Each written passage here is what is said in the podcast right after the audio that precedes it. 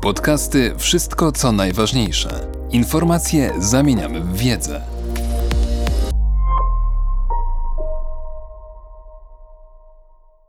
Profesor Jan Woleński.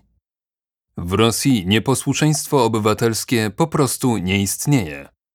Gros Rosjan wierzy w różne nonsensy polityczne, o ile są przyprawione patriotyczno-nacjonalistycznym sosem, pisze profesor Jan Woleński. Wedle Johna Rawlsa nieposłuszeństwo obywatelskie jest działaniem otwartym, nie tajnym, nie stosującym przemocy, świadomie łamiącym jakieś oficjalne nakazy i mającym cele polityczne, w szczególności zmianę jakiegoś prawa lub praktyki władz. Taki ruch może być mniej lub bardziej masowy, nawet indywidualny, wtedy nieposłuszny, nieposłuszna staje się dysydentem, to jest osobą przeciwstawiającą się panującej władzy lub ideologii, sporadyczny, jak marsz w obronie praw kobiet lub długotrwały, na przykład walka o prawa Afroamerykanów w U S A. Solidarność w Polsce stanowi przykład masowego i relatywnie długiego, nawet jeśli ograniczyć się do lat tysiąc dziewięćset osiemdziesiąty do tysiąc dziewięćset osiemdziesiątego pierwszego, nieposłuszeństwa obywatelskiego. Powyższe określenie wyklucza z zakresu nieposłuszeństwa obywatelskiego rewolucje, przewroty pałacowe, spiski, terroryzm, aczkolwiek bywa, że granice bywają nieostre, na przykład Solidarność działała tajnie w latach tysiąc dziewięćset osiemdziesiąty drugi do tysiąc dziewięćset osiemdziesiątego ósmego. Pytanie, czy w Rosji może pojawić się masowy ruch, o którym mowa, jest ważne i ciekawe. Oczywiście, w tym kraju byli rewolucjoniści, na przykład Lenin, i rewolucje, w tym jedna z najsławniejszych w historii, to jest ta z tysiąc dziewięćset siedemnastego roku. Przewroty pałacowe, na przykład obalenie Chruszczowa przez Breżniewa, spiskowcy, na przykład dekabryści, i spiski czy terroryści i terror, na przykład zamachy na carów, pomijam tutaj tak zwany terroryzm państwowy, na przykład o monstrualnych rozmiarach zarządów Stalina. Byli i nadal są także dysydenci, i to bardzo wybitni, na przykład Władimir Bukowski, Aleksander Jesienin-Wolpin, Anna Politkowska, Aleksander Sołżenicyn, Andrzej Sacharow, Aleksander Zinowiew czy Aleksiej Nawalny. Wprawdzie wszystko, co logiczne, niesprzeczne, jest możliwe, ale opinie większości specjalistów, np. badaczy dziejów Rosji czy politologów, sugerują, że masowe nieposłuszeństwo obywatelskie jest w tym kraju mało prawdopodobne. Niżej podam argumentację historyczną przemawiającą za tym stanowiskiem. Reguła rozumienia współczesności przez odwołanie się do przeszłości ma szczególne znaczenie w odniesieniu do Rosji. Gdy Wielkie Księstwo Moskiewskie uniezależniało się od Hanatu Tatarskiego w piętnastym wieku, wprowadzono tytuł cara. Ruski odpowiednik słowa cesarz, to jest władcy od połowy szesnastego wieku z dodatkiem Wszechrusi, i pojęcie samodzierżawia, to jest jedynowładztwa, początkowo dla zaznaczenia niezawisłości od Tatarów. Piotr Wielki zamienił tytuł cara na bardziej zachodni tytuł cesarza i przyjął, że samodzierżawie jest w interesie władcy symbolizującego państwo i jego atrybuty. Koncepcje te były zakorzenione także w prawosławiu, chociaż wyznanie to formalnie powstało w jedenastym wieku, różnice pomiędzy chrześcijańskim wschodem a chrześcijańskim zachodem zaznaczyły się już przy końcu starożytności.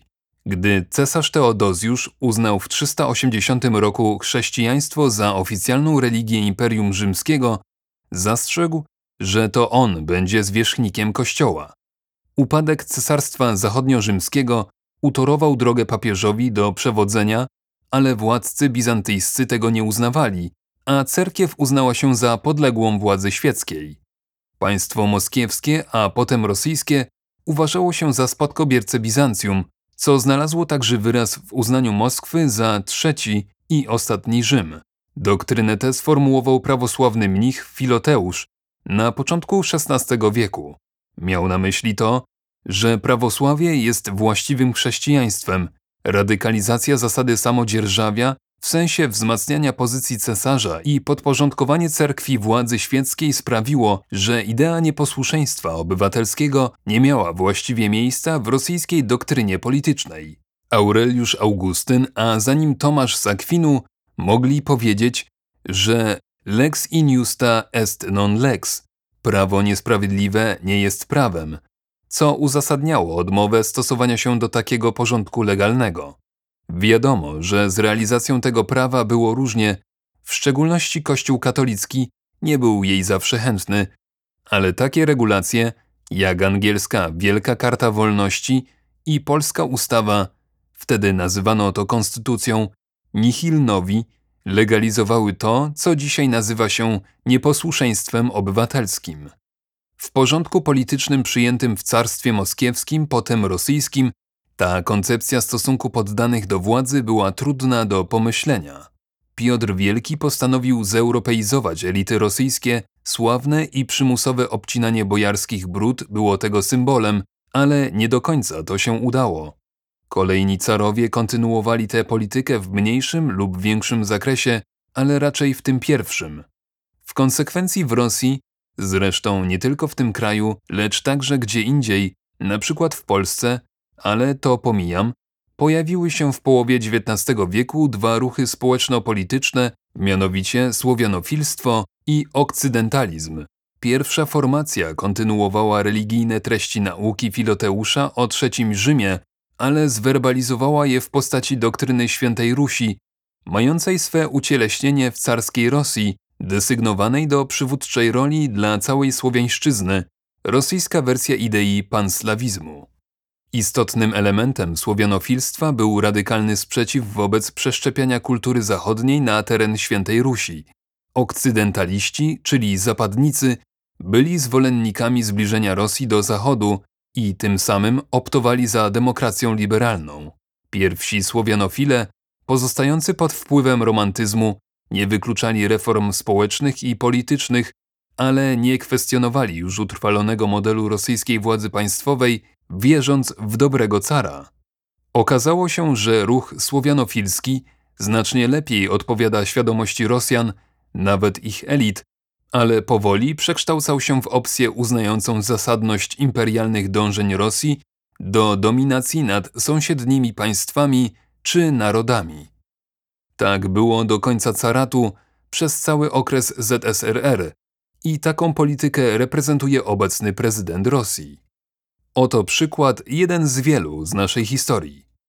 Gdy biali generałowie walczyli z bolszewikami w tysiąc dziewięćset osiemnastym roku, pojawił się problem możliwego udziału Polski po stronie tzw. kontrrewolucji. Piłsudski zaoferował pomoc, ale za uznanie niepodległości swego kraju. Odpowiedź była taka: owszem, ale w granicach Księstwa Warszawskiego i pod protektoratem Rosji. Do powyższego dodam dwie uwagi.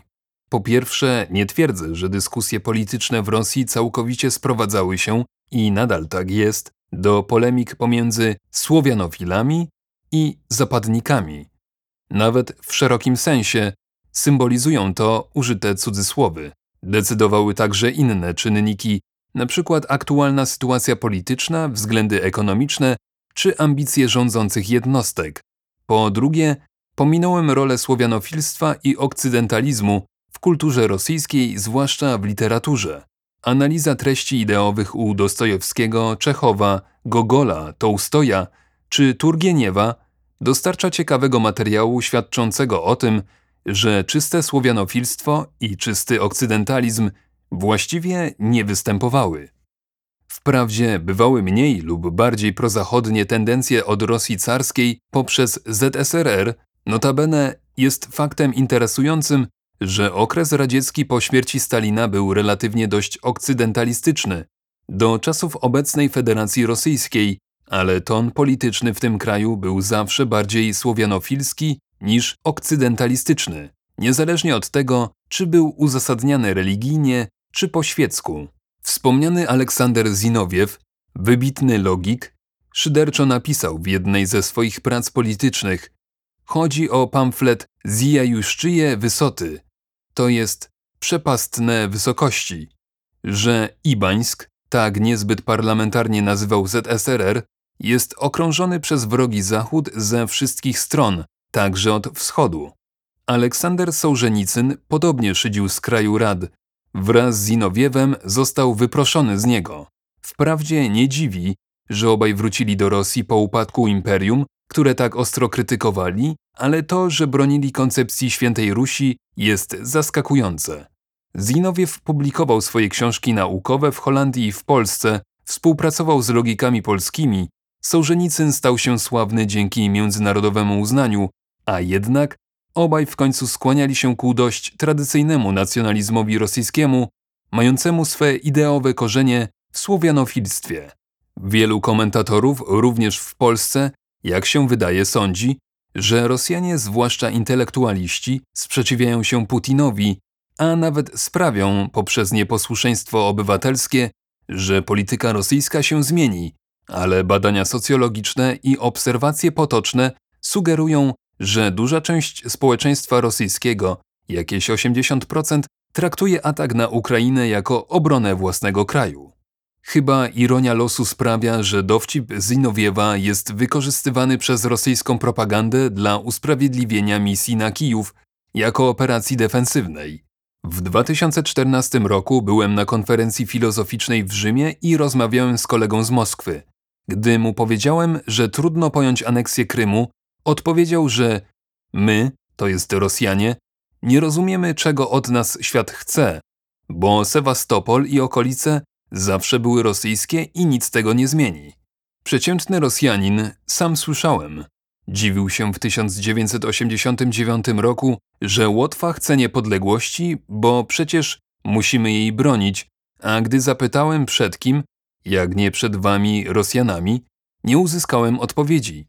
W świetle przeprowadzonej analizy łatwo zrozumieć takie fakty, jak list Korpusu Rektorów Rosyjskich Szkół Wyższych popierający agresję Rosji przeciw Ukrainie, podobnie brzmiące wypowiedzi wielu znaczących sportowców rosyjskich czy aktorów, stanowisko patriarchy moskiewskiego Cyryla, czy nawet wcześniejsze, dla nas dość absurdalne twierdzenie niektórych prawosławnych mniszek, że apostoł Paweł wcielił się w Putina.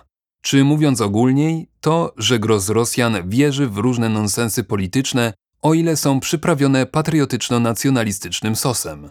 Bywa to często traktowane z przymrużeniem oka, ironią czy nawet poczuciem wyższości, ale niesłusznie, gdyż niezależnie od tego, że jest dziwne dla ludzi wychowanych w innym trybie obywatelskim, utrudnia zrozumienie tego, co działo się w Rosji i nadal się dzieje.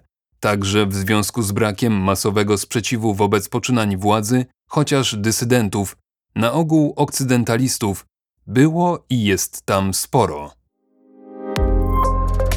Podcasty Wszystko co najważniejsze. Czytał Mateusz Mleczko.